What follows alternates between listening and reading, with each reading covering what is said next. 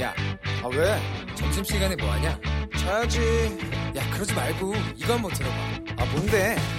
지금 당장 라디오를 켜봐 나른한 오후 깨울 시사 토크쇼 모두가 즐길 수 있고 함께하는 시간 유쾌하고도 신나는 시사 토크쇼 오태훈의 시사본부.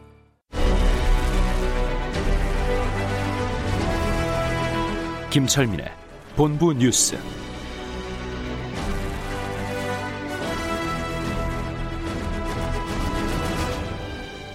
네, KBS 제1라디오 오태훈의 시사본부 2부 첫 순서는 이 시각 가장 중요한 뉴스들 분석하는 시간입니다. 본부 뉴스. 뉴스의 핵심을 짚어주시는 분이죠. KBS 보도본부의 아이언민, 김철민 해설위원과 함께하겠습니다. 어서 오세요. 네, 안녕하세요. 예. 어, 놀랍고 정말 충격이었습니다. 예. 자정 무렵에 속보가 계속 나왔고 박원순 시장 사망 이후에 좀 여러 가지 보도들 계속 쏟아지고 있는데 좀 정리해 예. 주시겠어요? 그 이제 아무래도 서울시 이제 대책이 제일 중요한데요. 예. 오늘 서울시 실국 본부장 간부들 전원이 아침 8시부터 모여서 긴급 회의를 열었고 아, 대책을 마련했습니다. 그래서 이제 시장 권한 대행을 맡게 된 서정엽 어, 행정 일부 시장이 아침 9시에 이제 기자회견을 열고 이제 대책을 발표를 했습니다. 그래서 네. 어, 서정엽 권한 대행은 그 갑작스런 비보로 슬픔과 혼란에 빠졌을 시민 여러분께 깊은 위로의 말씀을 드린다. 서울시정은 안전과 복지를 최우선으로 했던 박원순 시장의 시정 철학에 따라서 중단 없이 어, 추진돼야 한다. 네. 특히 그 코로나19 상황이 지금 엄중한데 음. 시민들 안전을 지키는데 부족함이 없도록 노력을 하겠다 이렇게 입장을 발표를 했고요. 네. 어, 오후에는 이제 서울시의 각 실국 본부장, 뭐 산하 투자기관, 추정기관장들까지 다 모여서 기존 사업들 점검하고 향후 사업 추진 방향에 대해서 논의를 하겠다 이렇게 밝혔습니다. 네. 그래서 일단 내년 4월에 보궐선거가 열릴 텐데 예. 그때까지는 이제 권한대행 체제를 유지를 하면서 음. 어, 지금까지 박 시장이 그 추진해왔던 뭐 복지 정책, 그 청년 보호 정책, 환경, 소상공인, 뭐 도시 재생 사업 이런 것들을 최대한 안정적으로 유지해 나가겠다 이렇게 발표를 했습니다. 네. 장례 일정이 나왔습니까? 예, 예. 오늘 그 김태균 행정국장, 서울시 행정국장이 이제 발표를 했는데요. 사실 시장이 재임 중에 사망하는 일이 이제 처음 겪는 일이라서 서울시도 어. 그래서 이제 서울특별시장으로 5일장을 치르겠다 이렇게 발표를 했습니다. 그래서 네. 발의는 이제 오는 13일로 예정이 돼 있고요. 예. 현재 장례식장은 이제 서울대 병원에 이제 마련, 마련이 되고 있고 어, 박 시장 시신은 서울대 병원에 지금 안치가 되어 있습니다. 그래서 그 오늘 중으로 또 시청 앞에는 분향소 시민들을 위한 분향소를 설치를 해서 네. 일반 시민들 조문도 받도록 하겠다 이렇게 예, 발표를 했습니다. 네. 예.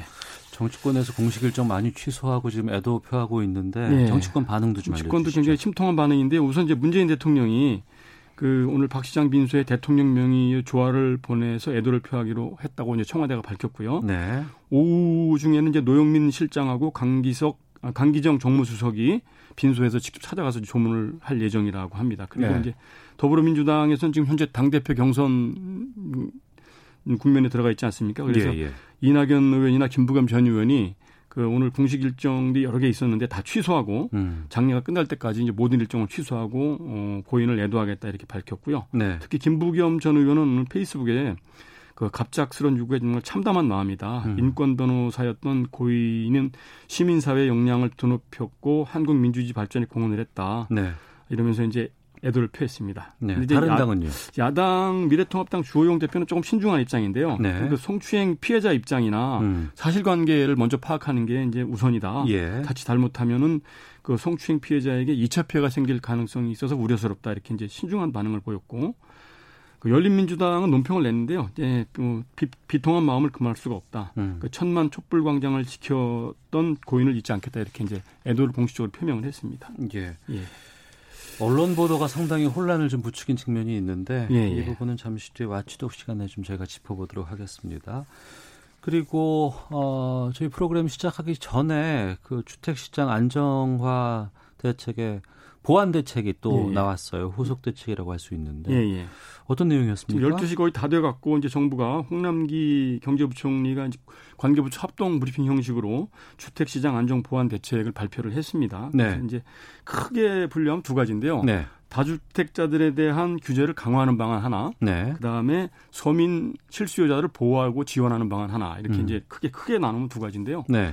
우선 다주택자를 규제하는 방안 가운데 이제 가장 먼저 꼽을 수 있는 거는 종부세 그 세율을 네. 상향 조정 하기로 했습니다. 그래서 어. 현행 종부세율이 0.5에서 3.2까지 이렇게 차등 적용되고 있는데 네. 지난 연말에 12, 16 대책을 통해서 이거를 0.6에서 4, 4%까지 최고세율을 4%까지 올리겠다고 했거든요. 예, 예. 근데 오늘 발표를 통해서 최고세율을 6%까지 음. 어, 더 올리겠다. 2%더 올려서 다주택자들의 중 종부세 부담을 더 이제 늘리도록 하겠다. 이렇게 이제 하나 발표를 했고요. 네. 그다음에 주택을 사고 팔면은 다주택자 다주택자들이 주택을 사고 팔면 양도 차익이 발생하잖아요. 그렇겠죠. 그 양도 차익에 대해서도 이제 과세를 어, 강화하기로 했어 했는데요.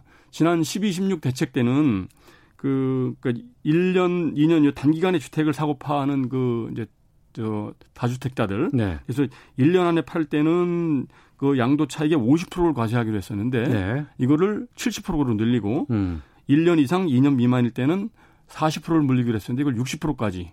사실상 뭐 2년 안에 팔면 양도 차익이 거의 뭐 60% 70%를 다 세금으로 가져가니까 네. 양도 차익이 거의 뭐 없다고 봐도 되는 지경으로 어 이렇게 이제 세율을 올렸습니다. 그 정리하면은 지금 이게 1가구 1주택자에게는 전혀 해당 안 되는 거죠. 이 가구 이상 다주택자들에게 해당되는 얘기입니다. 그러니까 집이 많은 사람들. 그렇죠. 예. 알겠습니다. 임대사업자 여기에 대해서 얘기가 참 예. 많았었는데. 이게 정부가 저 애당초에는 이 다주택자들을 임대사업으로 등록을 하면 네. 뭐 세제 혜택도 주고 대출도 뭐저 어, 혜택도 주고 이렇게 해서 굉장히 이제 혜택이 많았는데 네. 이게 이제 그 정, 정책 취지와 달리 이 다주택자들이 이제 절세, 뭐 탈세 수단으로 이렇게 악용이 되었지 않습니까? 그래서 네. 이제 앞으로는 이 4년 단기 임대 사업 제도 자체는 아예 다 폐지를 하- 해버리고 있습니다. 그리고 예. 이제 8년 장기 임대는 10년으로 상향 조정하기로 했고요. 음. 그 세제 혜택, 대출 혜택도 대폭 축소하기로 이렇게 했습니다. 예.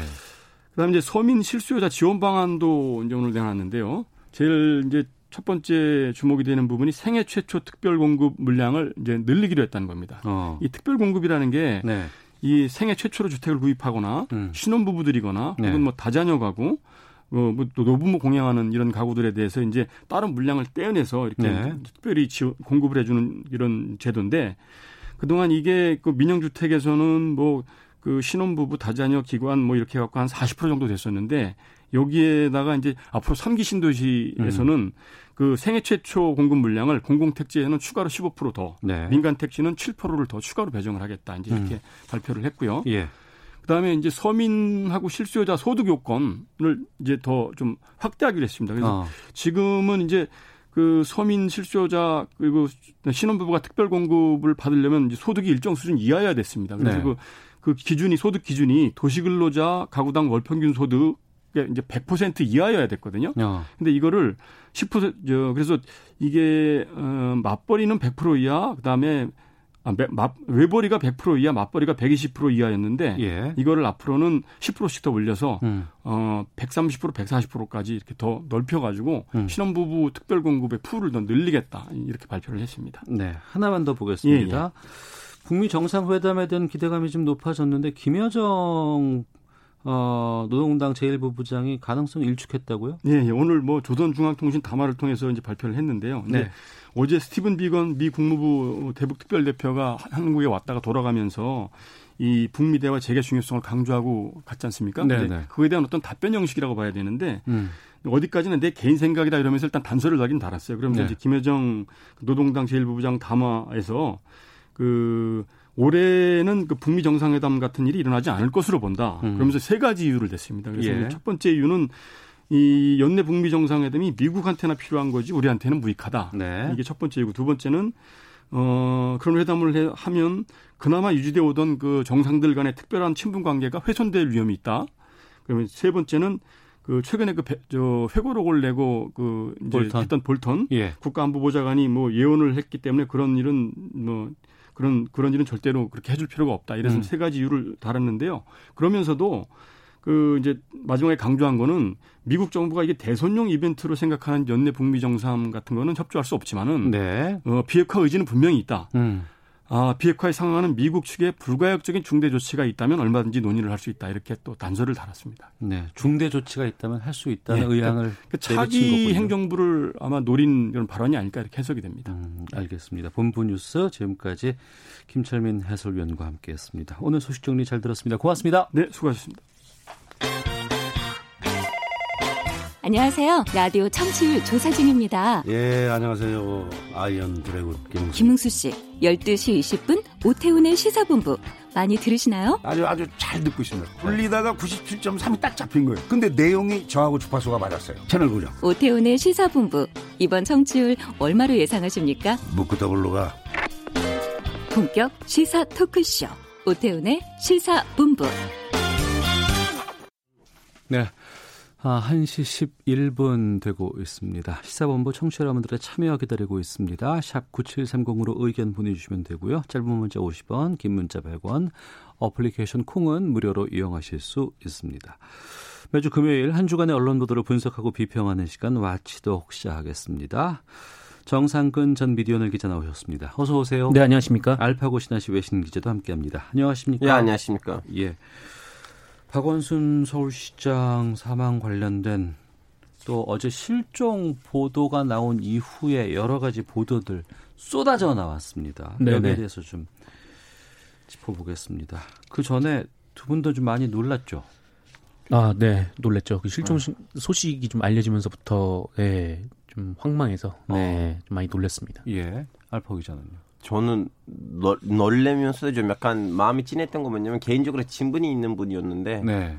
예 그런 음. 면에서 음. 또 그렇고 네. 외신에서도 지금 이거 주요 언론으로 다루고 있다면서요? 아 외신이 박원순 시장이 이제 시장 출마했을 때부터 외신의 관심 대상이었어요. 왜냐하면 어, 예. 세계 어디나 가면 음. 그 수도권에 이제 당선된 시장이 무소속으로 된 적이 없거든요. 대한민국이 지금 세계 역사 최초 1위 1호예요. 음. 이제 그런 면에서는 외신에서 오래전부터는 박원순 시장이 이제 관심 대상이었는데 네. 이제 어제 그 사건이 터져다 보니까 다들 너무나 신중 있게 음. 너무너무 신중 있게 그 기사를 다뤘죠. 네. 그 말씀하기가 좀 조심스러워요. 맞아요. 네. 음. 네. 그리고 어떻게 말을 해야 될지도 잘 모르겠고 어, 밤사이에 좀 너무 좀 충격이었고 좀 힘들기도 한데 네, 네. 그래도 좀 언론 보도를 좀 오늘 좀 집중적으로 좀 짚어보도록 하겠습니다. 어, 자정이 지나고 나서 이제 그 시신이 발견이 됐습니다. 경찰의 수색 끝에 발견이 됐는데 실종 당시에 실종 보도가 나온 상황에서 사망 관련된 보도가 꽤 많이 나왔죠. 아, 네, 그렇습니다. 그, 음, 많은 분들이 박원순 시장을 뭐, 걱정하시기도 하고, 또 한 부분에서는 또 그 경위에 대해서 궁금해 하시는 분들도 많은 때였는데, 어, 그 시각에 이제 일부 언론이 사망 보도를 낸 거죠. 네. 이 시신이 발견되기도 전에 이런 관련 보도가 나왔는데, 어, 대표적으로 이제 월간 조선에서 관련해서 사망 소식이 나왔습니다. 오후 6시, 6시 45분쯤이었는데요. 6시 45분쯤에요. 네, 이 고인의 시신이 그 자정 넘어서 그 알려진 거는 한 자정 12시 반, 1시 그쯤 알려졌으니까 이 알려지기 한 6시간 전에 네. 이런 보도를 낸 거죠. 어. 어, 속보라는 제목 타이틀을 달고 이 박원순 시장 시신 발견, 이 성균관대 부근에서 발견 이렇게 보도를 했다가 네. 스스로 삭제하는 일이 있었습니다. 예. 어, 그리고 이어서 뭐 로통 뉴스라는 곳에서 이 오후 6시 52분에 이 박원순 서울시장 극단적 선택, 이 성균관대 근처에서 시신 발견이라는 제목의 보도를 냈고요. 어, 이후에 이 뭐 투데이 코리아나 뭐 충청 리뷰, 뭐 서울일보, 여기 서울신문하고는 다른 회사입니다. 음. 어, 이 서울일보가 그랬고 그 뉴스 에듀 신문이라는 매체도 이 사망 속보, 그 당시로서는 오보를 냈습니다. 네. 어, 그리고 뭐 인터넷 매체인 뭐 펜앤드 마이크라는 곳에서는 그 유튜브 라이브 방송을 했는데 이 속보 박원순 시신 그 성대 후문 와룡공원 근처에서 발견이라는 자막을 띄우면서 이 확인되지 않은 정보를 부풀리기도 했고 어 그리고 아시아 뉴스 통신이라는 매체가 있었는데 네. 뭐 시신 발견 뭐 이런 뉘앙스의 기사를 썼다가 어, 몇 분 후에 뭐 아님 말고 기사 남바로 삭제하는 언론이라는 또 언론 비평 기사를 내서 좀 네 그런 일도 있었습니다. 네. 어제 SNS로 그 실종 관련된 보도가 나간 이후에 여러 가지 무슨 쉽게 말하면 정보 지발 찌라시, 네네. 발, 뭐 이런 것들이 막 돌아다녔어요. SNS에서 돌아다니는 것도 문제일 수도 있겠지만 그건 뭐 음. 그렇다고 치고 언론사에서 이렇게 확인되지도 않는 보도들 이렇게 사망 특히 사망 보도를 낸다는 건 큰 문제 아닌가요? 그러면 일단 아시다시피 한국 언론을 보시면 이렇게 KBS, MBC, SBS 그리고 언론사들 조중동 그리고 한겨레, 경향신문 같은 좀 약간 주류의 언론사들 말고는 나머지 언론사들이 너무나 큰 뭐라고 해야 되나 그 언론의 에틱 윤리를 100%좀 약간 따, 따지는 그런 거를 우리는 잘못 보거든요. 방금 전에 그러니까 보도 윤리라든가 예. 준칙 같은 것들 전혀 지키지 예, 않는다고. 방금 전에 이제 정상근 선배가 이제 브리핑을 했을 때 언론사들의 이름을 들어보시면 주류의 매체가 아니잖아요. 예. 이럴 때는 하나의 좀 약간 주류 매체라 보이는 언론사가 잘못된 오보 하나를 내고 다음에는 삭제한다고 하더라도 음. 나머지 그거 작은 그 중소 어, 수준에 있는 그 언론사들이 그걸 다, 다 copy paste 하면서 올리는 거예요. 네. 그래서 여기서는 이제 중요한 건 뭐냐면 진짜 주류의 매체들이 너무나 조심스럽게 해야 되는데 주류의 음. 매체 중에서 하나만 실수를 하면 쭈루룩 이렇게 지방 언론이라든가 작은 인터넷 언론들이라든가 그 오보를 이제 진짜 어, 그 보도처럼 해주는 거죠. 오보가 확인되기 전까지 살아있는 그 보도 하나, 처음 하나 단독 보도, 네네. 속보 보도 하나가 뜨면 그걸 인용하면서 또 제2, 제3의 오보들이 계속해서 그렇죠. 퍼져나갈 거. 아니겠습니까? 좀 첨언을 하면 그러니까 예. 이게 그 구조적인 문제인 측면이 있죠. 그러니까 이런 일들이 벌어지게 된 첫 번째 이유를 생각해 보면 이 기자라는 타이틀을 달고 있는 사람들이 취재가 아니라 검색을 하고 있는 그 현실이 가장 좀 문제 인것 같아요. 그러니까 네. 어디선가 아까 말씀하신 대로 사망 보도가 딱 뜨니까 그거를 그냥 줄줄이 받아쓰기만 음. 했던 거죠. 그리고 인용도 안 해요. 예를 들면 누구한테 받았어요 그 정보를 얘기를 해줘야 되는데 그걸 얘기도 안 해줘요. 네. 네. 이두 번째 구조를 보면 역시 이제 돈입니다, 돈. 그러니까 음. 사망 소식을 미리 준비해둔 언론도 있을 텐데 왜냐면은 이 가장 먼저 그리고 가장 빨리 이렇게 올려야 이 포털에서 이 기사들을 기사들을 그러니까 클러스터로 묶음으로 내거든요. 그러니까 네. 뭐 건건이 내는 뭐 포털도 있고 한 여러 건 이제 묶어서 음, 하나를 맞아요. 대표 기사처럼 상징해서 올리는 그런 포털도 있는데 어, 빨리 써야 이 그 클러스터의 가장 윗 부분을 차지를 할 수가 있어요. 어. 네. 그렇기 때문에 이렇게 이게 그 윗부분에 있는 거 그리고 아랫 부분에 있는 거랑은 이 page view 차이가 그야말로 엄청나게 되고 이게 또 수익이랑 또 직결된다라는 것이죠. 음. 그러니까 지금 이런 구조가 있는 건데 이 구조가 지금 언론의 신뢰도를 바닥까지 끌어내리게 된 원인이 됐다라고 봅니다. 네. 확인되지 않은 것 아니면 잘못된 정보를 내는 것 그것도 문제지만 이거 사망 보도잖아요. 그렇죠. 사망 이게. 만약에 사실이 아니었다고 하면 본인이 스스로 기자가 취재해서 확인되지 않은 내용, 확인되지 않은 내용 맞습니다. 지금 상황으로 본다 그러면 그렇죠. 경찰에서 네. 다 수정해 줬고 그 어.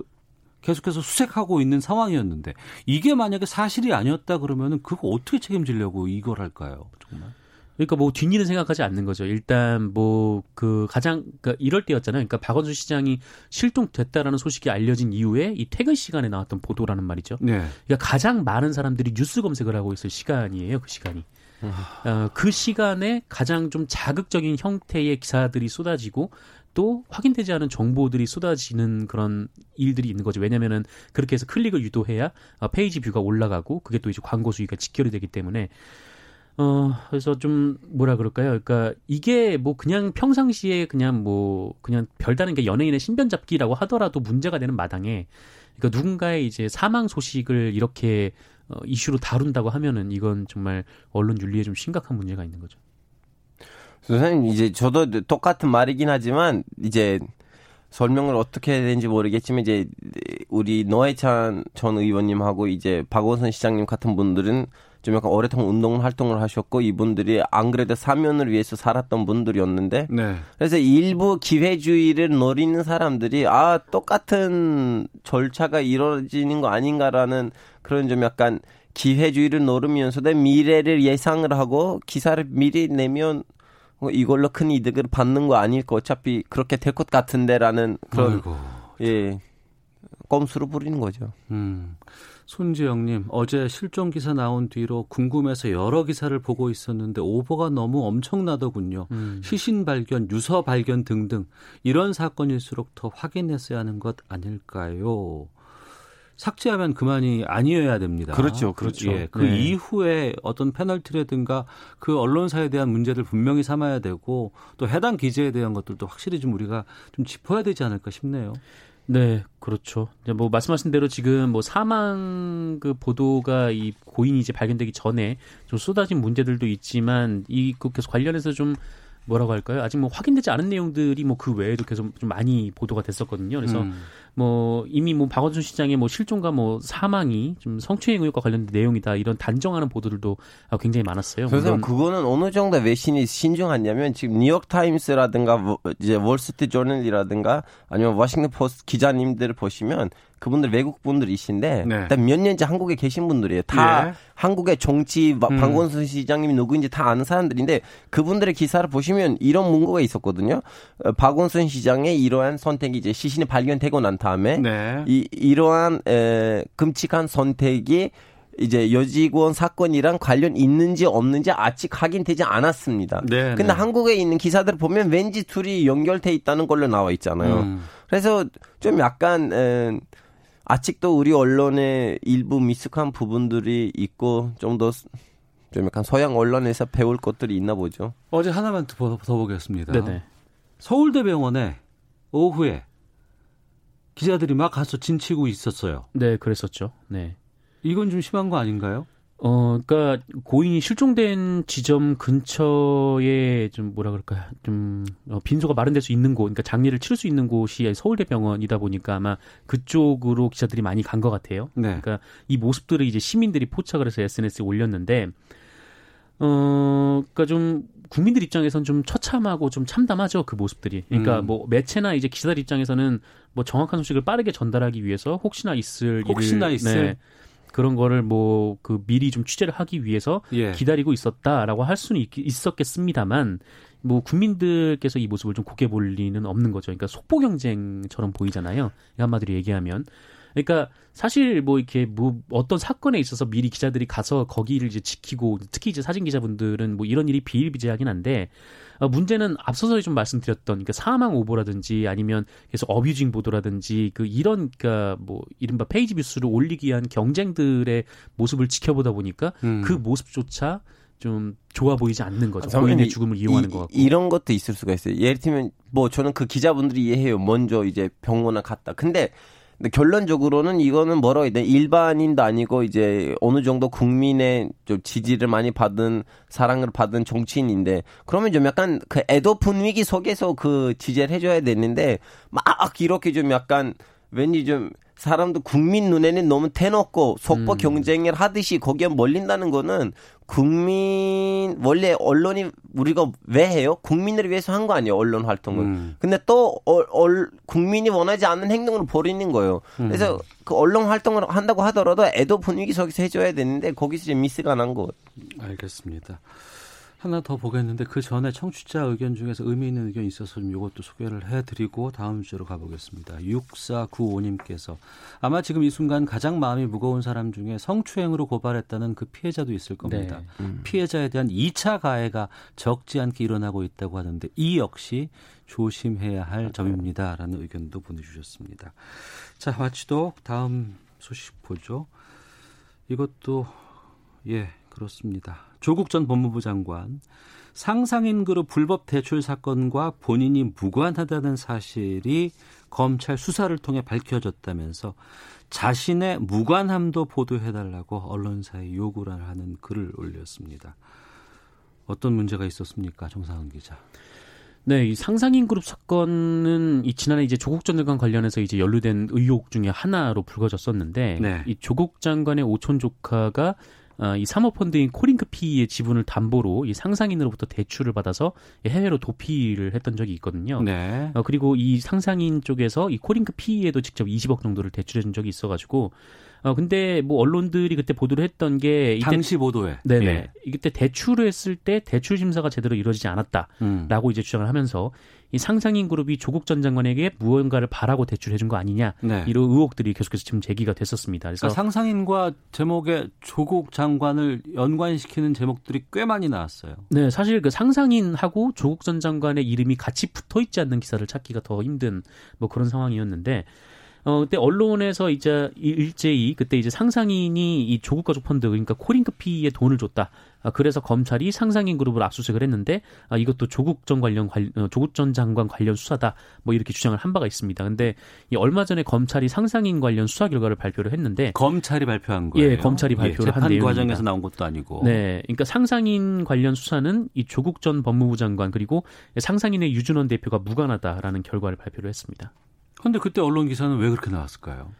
어, 그러니까 이게 굉장히 많았어요. 이 기사량 자체도 굉장히 많았고, 예. 어, 그리고 좀 대동소이한 기사들이 뭐 기사 제목만 바꿔서 나오는 경우도 굉장히 많았는데, 그러니까 뭐 상상인, 상상인, 뭐 조국 가족 펀드 특혜, 뭐 말 많은 상상인 그룹, 뭐 조국 사건에도 등장, 뭐 조국 수사 막바지, 상상인도 조사 마쳐, 이 검찰 조국 대가성 입증 주력 이런 보도가 쭉 나왔었거든요. 네.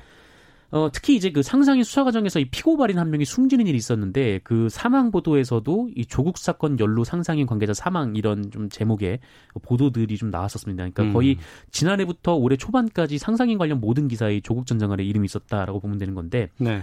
어, 그런데 이 기사들이 대체로 이제 검찰발 보도 이거나 예. 아니면은 검찰발 보도를 받아 쓴 보도가 거의 대부분이었다는 거죠. 음. 그러니까 뭐 검찰 관계자에 따르면 뭐 검찰에 따르면 뭐 이런 식의 이제 주어가 많이 나오고 보도가 좀 그런 형태였고 어 여기서 이제 확인된 사실은 이 조범동 씨가 이 상상인에서 대출을 받았다라는 것 뿐인데 어 그러니까 조국 장관과 연루돼 있는 거를 검찰이 보고 있다 수사 중이다 이렇게 좀 보도가 나왔습니다. 근데 네. 문제는 이제 제목에 마치 이제 그 조국 펀드에 상상인이 뭔가 이제 부정한 방법으로 대출을 한 것처럼 그렇게 좀 나왔던 것이죠. 지난해 하반기에는 뭐 조국 전 장관 관련해서 여러 가지 보도들 막 쏟아져 나왔었습니다. 그런데 지금 재판 과정에서 여러 가지 검찰 수사 과정에서 잘 바뀐 것들 이런 것들은 또 보도가 안 되잖아요.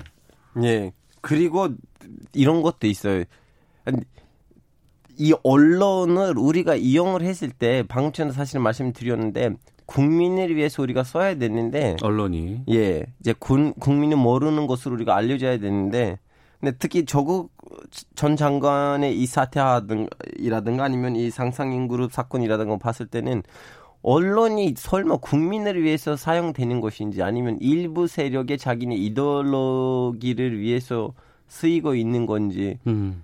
그러다가 이제 한국에서 이제 어쩔 수 없이 언론에 대한 재평가 아니면 하여튼 저는 좀 조금만 얘기하면 왠지 특정한 사람들을 너무 경외한 말이 나올 것 같아서 여기서 음. 마무리를 할게요. 예.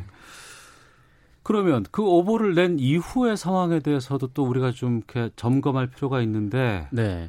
앞서 조국 장관이 그 자신의 무관함도 보도해달라라고 요구했는데 보도한 음. 곳이 있는지는 잘 안 보여요. 보도를 하긴 했죠. 그러니까 조국 전 장관이 자신의 무관함을 보도해 달라라는 말을 했다. 네. 이렇게 보도들이 쭉 나오긴 했는데 이 과거 이 상상인과 이 조국 전 장관을 연루시켰던 보도에 대해서는 아마 언론사에서는 제가 봤을 때 이거는 오보라고 인정하지 않을 가능성이 음. 높습니다. 왜냐하면은 일단 검찰 발이기 때문에 네. 그게 이제 첫 번째인 거고 왜냐하면 검찰이 그렇게 얘기해 줬다라고 핑계를 낼 수 있으니까 네. 받아쓰게 했다는 거 아니겠어요? 그것도 이제 문제가 되는 거죠. 그렇죠. 검찰 말을 그 의심 없이 그냥 받아 쓴다는 얘기가 되니까 요. 알겠습니다. 자, 한 주간의 미디어 비평 와치도 참 가장 무거운 뭐 시간이었던 것 네. 같습니다.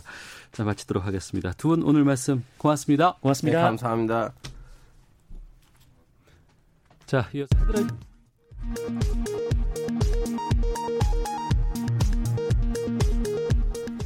헤드라인 뉴스입니다. 정세균 국무총리는 코로나19 해외 유입 리스크가 커진 국가에 대해서는 PCR, 유전자 증폭 음성 확인서 제출 의무화 등 추가적인 방역 강화 조치를 시행하겠다고 밝혔습니다. 최근 자가격리 중인 사람이 해외로 출국한 사례가 발생하면서 정부가 자가격리자들의 출국 관리를 강화하기로 했습니다. 박원순 서울시장의 사망 소식에 정치권도 큰 충격에 빠졌습니다. 더불어민주당은 주요 인사들이 공식 일정을 취소한 채 애도의 뜻을 표했고 미래통합당과 정의당 등 야권도 일제히 조의를 표했습니다. 법무부가 발표하지 않은 추미애 장관의 입장문 가안이 최강욱 열린민주당 대표에게 유출됐다는 논란과 관련해 추미애 장관이 직접 오해할 만한 점이 없다라고 해명했습니다. 지금까지 라디오 정보센터 조진주였습니다. 이어서 기상청의 강혜종 씨입니다. 네, 날씨입니다. 오늘 전국적으로 비가 내리겠고요. 특히 경기 북부와 영서 지역은 내일 아침까지 이어지는 곳이 있겠습니다. 오늘 많이 내리는 곳은 경남 해안과 제주입니다. 현재 부산에 225mm의 비가 왔습니다. 오늘 밤까지 경상 해안과 영동 지방의 빗줄기 강하니까 비 피해 없도록 주의하셔야겠습니다. 영동과 경북 동해안에는 50에서 200mm 정도의 비가 더 쏟아지겠습니다. 호우특보 내려져 있고요. 경기 북부와 경남도 최고 80mm, 서울 5에서 40mm 가량의 비가 내리겠습니다. 오늘 낮 기온 비가 내리면서 서울 26도 등으로 어제보다 많이 낮겠습니다. 지금 서울의 기온은 24도입니다. 지금까지 날씨였고요. 다음은 이 시각 교통 상황 알아보겠습니다. KBS 교통정보센터의 오수미 씨입니다. 네, 이 시각 교통정보입니다. 오늘은 빗길 안전운행에 가장 신경을 써주셔야겠고요. 또 비가 내리면서 교통량이 많은 편은 아닌데 돌발 소식은 계속해서 들어오고 있습니다. 천안 논산간 고속도로 천안 쪽으로 정안 나들목 1차로에서 승용차 관련한 사고가 있었습니다. 이 영향으로 정안 휴게소부터 정안 나들목까지 2km 구간에서 막힙니다. 경부고속도로 서울 방향은 서초 나들목을 지난 4차로에 고장난 차가 정차해 있는데요. 이미 교통량도 많았고 여파도 더해지면서 양재부터 속도를 못 내고 있습니다. 같은 서울 쪽 안성 분기점 2, 3차로에는 장애물이 떨어져 있어서 치우는 작업 중이니까 잘 살펴서 지나셔야겠고요. 이후 기흥에서 수원까지는 3km 정체입니다. 이 밖에 서울 시내 강변북로 일산 쪽으로 양화대교를 지난 4차로에 고장난 차가 서 있는데요. 여파가 따를 정도는 아니지만 전방 잘 확인해서 안전하게 지나셔야겠습니다. 지금까지 KBS 교통정보센터였습니다.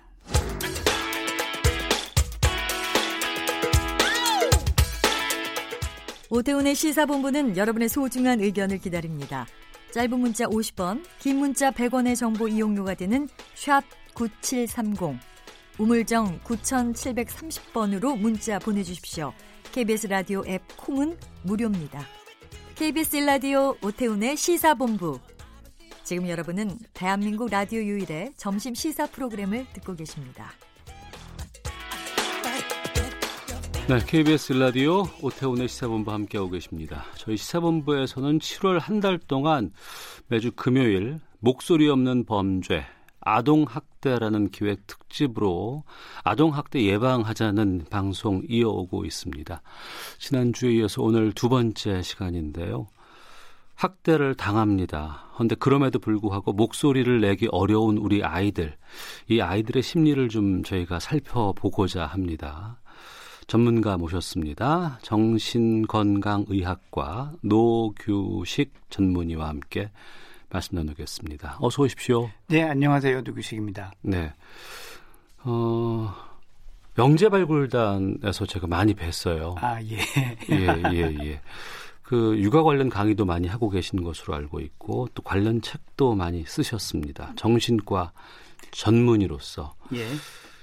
특히 최근에 계속 나오고 있는 이 아동학대 사건들 어떻게 보고 계세요?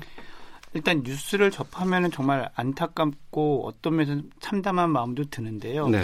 이게 이제 지금 코로나19 이 사, 상황과 맞물려 가지고 이 그동안 가려져 있던 부분들이 많이 골맞던 것들이 터지면서 드러나는 게 아닌가 네. 이런 생각도 좀 하고요. 그래서 요번 기회는 이게 그냥 또 이렇게 하고 넘어가는 게 아닌 음. 좀 변화를 가져올 수 있는 그런 계기로 만들어야 되겠다라는 생각도 좀 하게 됩니다. 그 말씀은 골맞던 게 터졌다라고 말씀하셨는데 그러면 골문 상태로 그동안 꽤 오랫동안 지속됐다고 봐도 되겠네요. 사실 이 가정 내 폭력이라는 것이 그래서 아동 학대라는 것이 잘 드러나지 않아서 그렇지 예. 정말 많이 이 있어온 문제인데 어. 그것에 대한 어, 인식이나 관리는 조금 좀 부족한 부분이 있지 않나 이런 음. 생각이 좀 예, 들었습니다. 네. 학대를 가한 뭐 부모들이라든가 성인들, 이 사람들에게는 저희가 뭐 단죄를 해야 된다, 뭐 처벌해야 된다, 이런 주장은 많이 하고 있습니다만 정작 학대를 당했던 아이들을 우리가 어떻게 해야 될까라는 고민들이 상당히 많이 남거든요. 먼저 이 아동 학대 피해를 당한 아동들의 심리는 어떻습니까? 우선 한 가지를 생각하시면 공감이 많이 되실 거라고 생각하는데요. 예. 이 아이들에게 부모는 특히 아이가 어릴수록 사실 이 세상이거든요. 그러니까 이 세상이라는 게 나를 든든하게 딱 받쳐주고 지지해주고 보호해줘야 되는데 네. 이 가장 안전하게 여기는 대상이 나를 공격하거나 위협하거나 음. 폭력을 행사한다면 이 아이는 세상에 믿을 곳이 없어지는 거죠. 네. 어, 비유를 들어서 말씀드리자면 몇 해 전에 포항에서 지진이 일어났을 때 많은 분들이 이제 외상후 스트레스성 장애라는 걸 경험하셨다고 하는데 예. 그 지진이 그렇게 충격적이었던 이유는 내 땅이 흔들릴 거라는 걸 생각하지 못하고 우리나라 국민들은 살아오시거든요. 지금까지 대부분. 그렇습니다. 예. 예, 그러니까 예. 그렇게 상상할 수 없었던 또 당연할 거라고 여겼던 나의 안전망이 흔들린다라는 것이 얼마나 어. 그 사람을 충격적으로 만들 것인가라는 걸 좀 미루어 예. 공감해 볼 수 있다고 생각하고요. 그렇기 때문에 이 아이들은 그 이후에 어 자기 감정을 조절하는 것도 그렇지만 다른 사람을 신뢰하고 관계를 맺고 세상에 대해서 믿음을 가지는데 아주 심각한 타격을 입게 될 가능성이 대단히 큰 거죠. 이게 성인으로 돼서까지도 나타날 수 있을까요? 이 트라우마에 대한 얘기를 하면 항상 그쯤 하면 되지 않았니? 음. 아직도 그렇게 있으면 되겠니라는 생각을 이 사람들이 주변에서 하게 되는데 네. 이 아동기의 트라우마는 상당 기간 지속되고요. 성인기까지 이게 잊혀진다? 이것으로부터 자유롭다라는 거는 어떤 관점에서는 거의 불가능하지 않나라고 생각합니다. 그렇다고 보니까 학대를 가한 부모들도 이전에 그런 트라우마 때문에 연관될 수 있다라고 저희가 봐도 되겠습니까? 아, 부모가 아동을 학대하는 요인들은 여러 가지가 있습니다. 예. 부모 자신의 어떤 정서적인 정신적인 문제, 뭐 술이라든지 그런 마약의 이런 이런 것도 있지만 또 분명하다고 확인되고 있는 것들이 그 부모 자신이 음. 어렸을 때 아동 학대의 피해자인 경우 네. 이런 경우에 이 부모가 되어서 어. 아동을 학대하게 되는 그런 확률이 위험도가 높아진다라는 것도 확인되고 있죠. 예. 그렇다면 지금 우리가 우리 사회에서 벌어지고 있는 이 아동 학대 상황을 치유하고 이걸 다 무언가 어, 검증을 하고 조절을 해야지만 그 이후에 그 연결고리를 끊을 수도 있다는 거겠네요. 예, 사실 이게 반드시 끊지 않으면 어떤 면에서는 이게 대물림이 될 가능성이 있기 때문에 예. 이 아동들에 대해서도 또 그 부모나 가정 전체에 대해서도 음. 좀더 통합적인 관점에서의 개입 대책이 필요하죠. 네. 그래서 우리 아이들 주변에서 많이 챙겨봐야 됩니다. 내 아이가 아니더라도. 물론입니다. 이게 다 같이 관심을 갖지 않으면은 예. 바꾸기 어려운 문제라고 생각합니다. 예. 저희가 그 학대 피해 아동 쉼터에서 만난 생활복지사 분께서 이런 말씀을 해주셨어요. 아이들을 보면 공격적인 행동, 말을 보이는 경우가 상당히 많다고 하는데 좀 학대 경험한 아이들의 특징적인 게 있어요. 이 아이들의 내면을 보면은 자아 존중감이나 이런 것들이 손상된 경우가 많거든요. 손상됐다. 예, 그러니까 나라는 삶이 얼마나 소중한 사람인지를 음. 믿지 못하고 네. 세상이 나를 좋아할 거라는 걸 믿지 못하거든요. 이렇게 되면 반응은 둘 중에 하나인 거예요. 뭐냐면 그 세상에 대해서 매우 적대적인 태도를 취하거나, 아. 그러니까 누가 털끝 하나만 스쳐도 너나 때린 거지 이러면서 공격을 하거나, 예. 아니면은 누군가가 정말 내가 대항할 수밖에 없는 나쁜 행동을 나한테 하더라도 어, 어 내가 그래도 싼 사람이지 나니까 그렇지 뭐 내 주제에 무슨 이렇게 위축되고 스스로를 비난하거나 이렇게 양쪽으로 갈리는 그런 반응들을 보일 수 있게 되는 거죠. 그래서 예. 어, 공격적인 성향을 보이기도 하지만 반대로 지나치게 위축된 성향을 보이는 경우도 많습니다. 네. 이게 치료가 가능합니까? 아, 치료는 아까 말씀드린 대로 장기간 동안 필요하고 집중적으로 이루어져야 되지만 예. 이 치료를 해서 이 사람이 성장해서 자신의 어떤 행복을 추구하면서 살아가는 데에 큰 문제가 없는 정도까지는 치료를 할 수가 있습니다. 음. 예, 그런 게 논리치료와 같은 심리치료 방법도 있고 뭐 인지적인 치료 방법 여러 가지 치료 방법들이 제한되고 있는데 그런 것들에 대한 효과 이런 것들이 이제 인정되는 이런 연구 음. 결과들은 보고가 되고 있습니다. 네. 사건이 벌어졌어요. 그리고 아동 학대 현장이 확인이 됐습니다. 근데 그게 문제가 되더라도 가해자인 부모는 끊임없이 계속해서 내 아이 내가 키우겠다고 얘기를 하고 또 학대를 경험한 당한 아이도 나 엄마 아빠가 살고 싶어요라고 얘기하기도 해요. 그러면 정작 치료나 뭐 격리라든가 교육 같은 게 원활하게 진행되기가 쉽지 않거든요. 가장 쉬운 건 그냥 알아서 해라라고 놔 놔두는 예, 건데. 이때까지 그래 왔죠. 집안 일이니까. 예, 예. 예. 근데 해야 될 거 아니에요. 예, 그렇습니다. 왜냐하면 학 학대를 하는 부모의 요인 중에 중요한 게 이 부모가 된다는 것, 자식과 부모 관계에 대해서 잘못 생각하고 있는 게 많거든요. 예. 대표적인 게 아이는 내 거다. 내 소유물이다. 음. 그래서 내 통제하에 둘수 있고 내가 얘를 사랑하니까 그런 행동 정도 할 수 있다라는 게 뭐 가치관일 수도 있지만 저는 이 무지에서 오는 거라고도 생각하고 이런 걸 가르쳐야 되기도 하는 거죠. 그리고 네. 아이들은 우- 보통 아이들이 이제 만 3세가 될 무렵쯤 되면은 내가 세상에서 누구랑 가장 가까이 지내야 되는지를 이 정하고 깨닫게 되고 그 사람과 관계를 형성합니다. 이걸 어. 이제 발달 심리학에서는 애착이라고 부르는데 예, 예. 이렇게 중요한 사람이 딱 행- 형성이 되면 그래도 미우나 고우나 이 사람이 자기한테 제일 중요하고 소중하게 느껴지는 거예요. 그 본능이잖아요. 예. 그리고 그렇게 느끼는 사람이 나한테 그렇게 나쁘게 했는데 어. 다른 사람은 믿을 수 있을까요? 어. 그러니까 그 아이의 관점에서는 다른 사람은 더 두려운 거죠. 예, 그러니 오히려 예측 가능한 폭력, 음. 예측 가능한 나쁜 상황이 더 낮게 더 낮게 느껴질 수 있고요. 예. 또 하나는 아이들이 이제 이게 예전에 부모의 양육권 소송 같은 데서 비슷한 그게 있는데 아이가 얘기를 해야 돼요. 나 살래요. 같이 살래요. 아니 안 살래요. 그러면 내가 부모를 공격하고 버리는 게 되잖아요. 아. 이게 아이들한테 무의식적으로 상당한 부담이 될 수 있거든요. 예, 예. 그러니 그런 죄책감을 피하기 위한 어떤 선택으로 그래서 같이 살래요. 이렇게 될 수 있는 거가 많아서 음. 저는 이런 이 의사 결정을 하는 데 있어서 아이가 특히 어릴수록 아이의 의사만을 따라가는 것이 적어도 초기에는 좀 바람직하지 않지 않느냐 이런 네. 생각을 합니다. 그 부분은 그 이 전문가나 담, 담당 기관에서 여러 가지 종합적으로 판단해야 될 부분이라고 생각합니다. 어, 아이가 학대를 당하고 뭐 격리를 시킨 거나 이 과정에 여러 기관이나 사람들, 전문가가 동원이 됩니다. 경찰도 있고 복지사분들도 계실 거고 의료진들도 있을 것 같고 여러 가지 기관의 분들이 계시는데 가장 쉬운 길은 그냥 부모에게 돌려보내는 거예요. 근데 또 아이도 그것이 공포지만 낫다고 생각을 한다고 지금 전문가께서 말씀해 주셨어요. 예.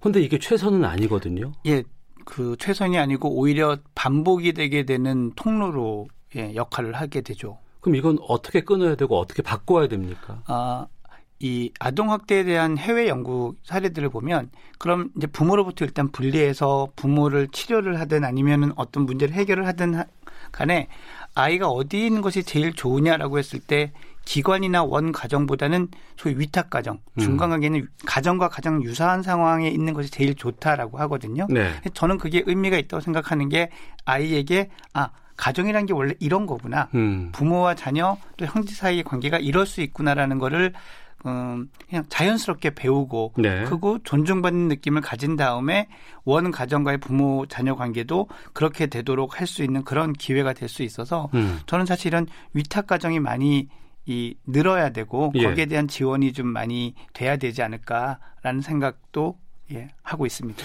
그 쉼터를 저희가 지난주에 이제 저희 제작진들이 다녀왔었는데 분위기는 좋대요. 근데 워낙 적답니다. 전문가로서 어떻게 보십니까?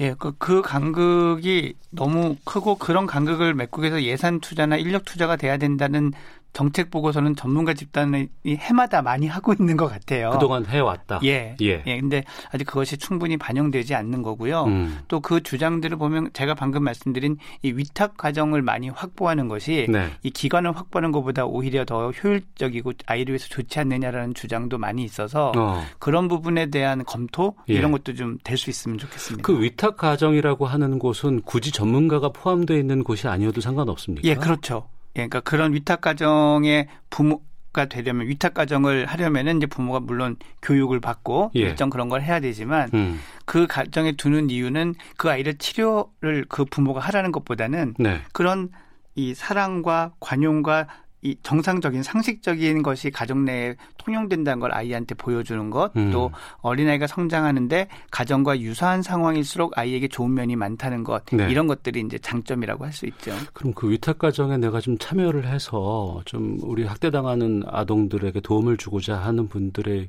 좀 적극적으로 내 의지를 표현할 수 있고 그 기관에 참여할 수 있는 이런 통로 같은 것들을 많이 만들 필요가 있겠군요. 예. 그런 것들이 많이 홍보되고, 어. 어, 이 알려져서 좀 쉽게 접근하고 알아볼 수 있고 예. 결심할 때까지 어. 이럴 수 있는 게 된다면은 예. 많은 도움이 되리라라고 저는 확신합니다. 그렇죠. 그게 예산으로 본다 그래도 기관에서 직접적으로 하는 것보다는 사회 여러 구성원들이 함께 동참하는 것은 큰 효과가 좀 있을 예, 것 같다는 그리고 그 자체가 들어요. 갖는 메시지가 있잖아요. 어. 이게 어느 기관만 딱 하는 게 아니라 우리 공동체가 같이 하는 거다라는 게 있어서 예. 알겠습니다. 크다라고 생각합니다. 그러면 또 다른 부분이 하나가 있습니다. 학대를 가한 부모예요. 영원히 분리할 수는 없지 않겠습니까? 네.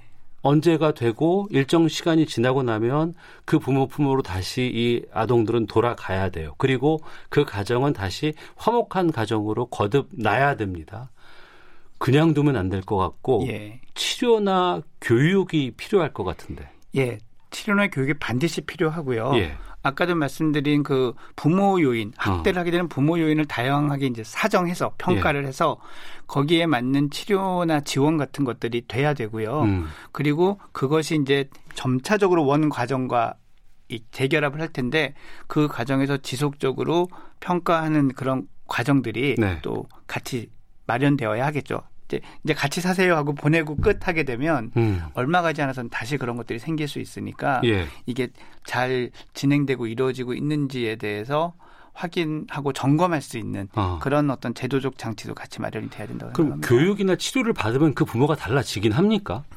그게 어떤 문제이냐에 따라 달라지는 거죠. 예. 이를테면은 그 정신질환 중에 우울증이나 조울병이나 이런 것들이 부모에게 어. 있는데 이런 병이 불행히도 치료를 통해서 잘 좋아지지 않는다면 여러 가지 노력을 함에도 부모의 행동 패턴이 바뀌지 않을 수 있고요. 예. 또 부모가 정서적 고립감이나 사회적인 어려움 같은 게 커서 그래서 이 본인이 감당할 수 있는 분노나 좌절의 선을 넘어서 생기는 거가 음. 해결되지 않는다면 예. 부모가 성인 군자가 아닌 이상 음. 이런 행동들이 또 딱 사라질 거다, 변할 거다 이렇게만 보기는 어렵습니다. 그래서 부모 요인이 얼마나 잘 조절되느냐에 따라서 이거는 이 성패라 그럴까요? 효과가 많이 달라질 수 있는 부분이죠. 예. 이렇게 말하면 어떨지 모르겠지만 우리 땐 맞고 자랐어요. 예, 그렇죠. 예. 근데 지금은 그렇지 않습니다. 그 아이를 학대하는 부모의 심리 상태 이거를 어떻게 우리가 파악할 수 있어요? 아, 파악이라면 이제 이해를 한다는 측면에서는 예. 사실 그 학대라는 부모도 이 학대가 즐거워 사는 사람은 없거든요. 그렇겠죠. 예. 너무나 현재 상황이 고통스럽고 그래서 음.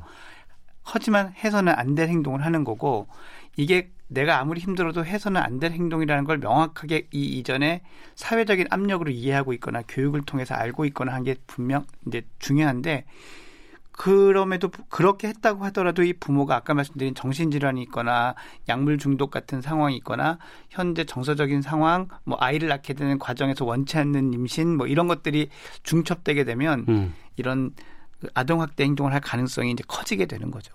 아, 알겠습니다. 오태훈의 시사본부 아동학대 예방 특집 두 번째 시간으로 노규식 정신건강의학과 전문의와 함께 말씀 나누고 있습니다. 우리 사회에서 이 학대를 바라보는 이 기준도 좀 저희가 좀 점검을 해야 될 것 같아요. 그러니까 맞아서 멍이 들고 뭐 병원에 실려가고 이런 신체적인 학대들은 정말 충격인데 그렇지 않은 정서적인 학대도 상당히 크다고 들었습니다. 예, 그것에 대해서 아주 인상적인 연구 결과가 하나가 있는데요. 벌써 7년 정도 됐습니다. 2013년에 발표된 논문인데 어려서부터 욕설과 비난을 상습적으로 듣고 자란 성인을 뇌 사진을 찍어봤더니 뇌에서 좌우뇌를 연결하는 부분에 뇌 신경 회로의 손상이 발견되더라라는 연구 결과가 있거든요. 네. 그러니 몸으로 때려서만 신체가 손상되는 게 아니고 어. 그렇게 욕설이나 비, 비난, 비방, 위협 같은 거를 반복적으로 듣고 자라는 사람의 마음뿐만이 아니라 뇌 자체가 다친다라는 거를 증명한 밝힌 연구거든요. 예. 그래서 이 학대 범죄 에 나누어 보자면 지금 말씀하신 부분 소위 정서 학대인데요. 음. 정서적 학대인데 네. 이것도 대단히 심각한 악영향을 후유증을 초래하는 학대 행위입니다. 나는 애안 때려 이것만 끝나는 게 아니군요.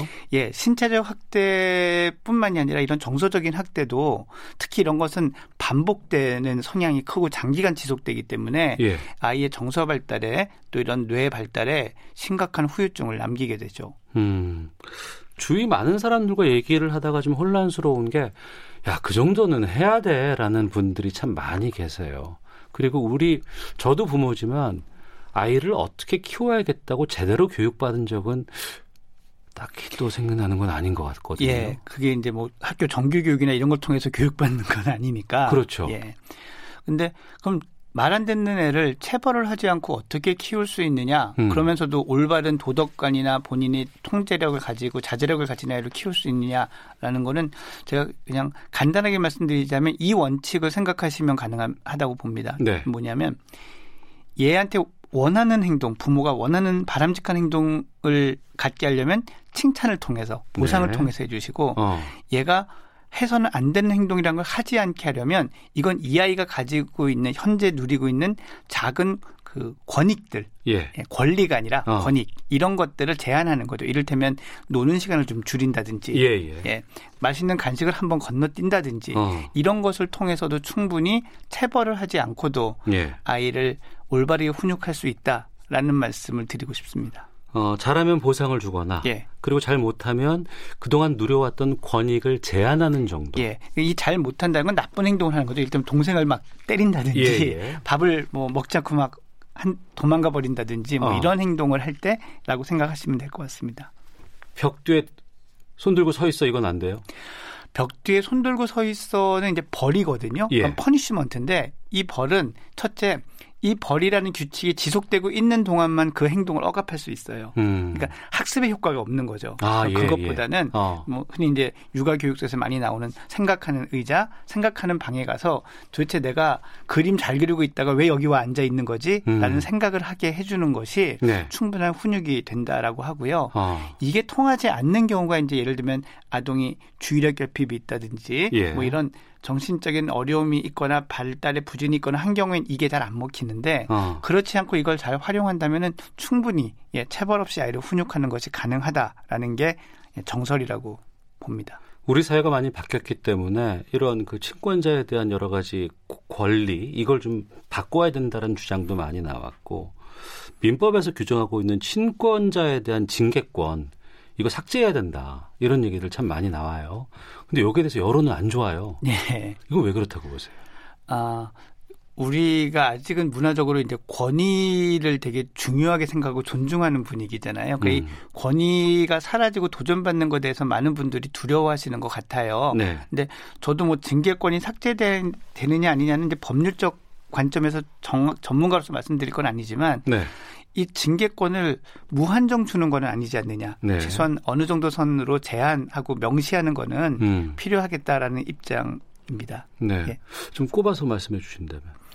어, 그러니까 징계권 중에서 신체적 체벌이나 벌을 가하는 것은 제외하는 게 필요하다고 아, 생각하고요. 그건 반드시. 예. 어. 그리고 그 징계하는 과정에서의 어, 욕설, 욕설이나 비난, 음. 뭐 그런 위협 같은 것도 예, 징계권에서는 그 제외해야 되는 게 아닐까. 예. 그래서 이 징계권이라는 거의 범위는 제가 아까 말씀드린 작은 권, 권익들을 제한하는 정도, 음. 예, 그렇게 활용하면 좋을 거라고 생각이 드네요. 네.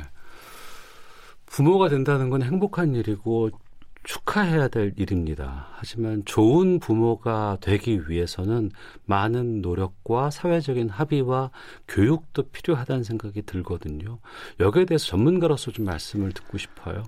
예, 제가 보기에는 과거 세대는 이 개인 가정이 육아를 양육을 책임졌지만 사실 어떻게 생각하면 마을 전체가 같이 어, 어, 관여를 예, 했거든요. 예, 옆집에 숟가락 몇 개인지도 다 아니까 예, 예. 전날 무슨 일로 호- 혼났는지도 서로 다 아는 이런 사회였다면 지금 이제 핵가족과 개인화되면서 그게 정말 그 몇 명의 그딱 단일 가족으로 음. 국한이 돼서 지금 여러 문제들이 더 생기고 있다고 좀 보고요. 네. 그래서 우리가 뭐 다른 사람한테 간섭한다 이런 관점이 아니라 아이들의 성장을 우리 공동체가 다 같이 보호한다, 네. 같이 키운다라는 관점으로 우리 집에 아니고 저 집의 일이니까 하고 혀만 끌끌 차고 지나가지 않는 네. 이게 이 상황을 바꿀 수 있는데 제일 중요한 모멘텀이라고 생각을 합니다. 음. 그리고 그렇게 공동체에서 배울 수 없고 제한받을 수 있는 기회가 많이 사라졌기 때문에 좀 명시적으로 이런 부모 교육 네. 이런 것들을 할 필요가 있지 않나. 어. 예, 그런 부분도 이 그게 꼭 부모들을 모아서 하는 교육일 수도 있지만 예. 이렇게 미디어나 이런 것들을 통해서 여러 컨텐츠를 통해서도 어. 이런 교육들이 많이 되는 것 이런 것들도 앞으로 좀 열심히 해야 될 부분이라고 생각합니다. 예. 이걸 그 노규식 전문의께 여쭤봐도 되는지 모르겠는데 방송 듣다가 어 나도 한번 그러면 제대로 된 부모가 되고 싶다라고 하면 어디에다가 뭘 얘기를 하면 되나요? 아니면 뭘 공부하면 되나요? 아, 이 부모 교실이나 이런 것들 많은 지자체 이 사회복지 분과 이런 데서 나름대로 프로그램을 가지고 있습니다. 예. 그리고 그 이전에는 이제 교회나 이런 종교 단체에서도 하던 것들이 많이 있었죠. 아. 그래서 그런 곳에 가면 이게 아주 뭐 정말 최고에는 아니어도 예. 이 어느 정도 검증된 음. 이런 교육들을 좀 받을 수 있거든요. 네. 그리고 자료들을 접할 수 있고 그래서 아. 그런 것들을 일차적으로 한번 방문하고 홈페이지나 예, 전화로 문의를 하시면 좋을 것 같고요. 예. 이런 컨텐츠들이 좀 더 발전하고 풍성해질 수 있도록 음. 예, 저를 포함한 많은 전문가나 이런 분들이 또 네. 힘을 모아야 될 부분이라고 생각합니다. 알겠습니다. 오늘 아동학대 예방 특집 두 번째 시간으로 준비를 했습니다. 아, 노규식 정신건강의학과 전문의와 함께 아동학대를 둘러싼 당사자들의 심리에 대한 말씀 나눠봤습니다. 오늘 정말 좋은 말씀 잘 들었습니다. 고맙습니다. 감사합니다. 네, 청취자 이정아님께서 위탁 가정이 중요하다는 말씀 공감합니다. 창녕에서 탈출한 아이도 원래 있던 위탁 가정으로 가고 싶다고 했잖아요. 사랑받아 본 기억이 그 아이를 탈출하게 만들어준 것이 아닐까요라는 의견도 보내주셨습니다. 아, 지금 오늘 1시 20분 고성군 속초 인제 양양 양구 지역에 호우경보 발효되어 있습니다. 이곳 차량 속도 줄여 운행하고 물에 잠긴 도로 지하차도 통행하지 않도록 주의하시고요. 계곡 해안가 급류 휩쓸리거나 침수 위험 있는 지역에는 접근하시지 마시길 당부드리겠습니다. 시사본 마치겠습니다. 다음 주에 뵙겠습니다. 안녕히 계십시오.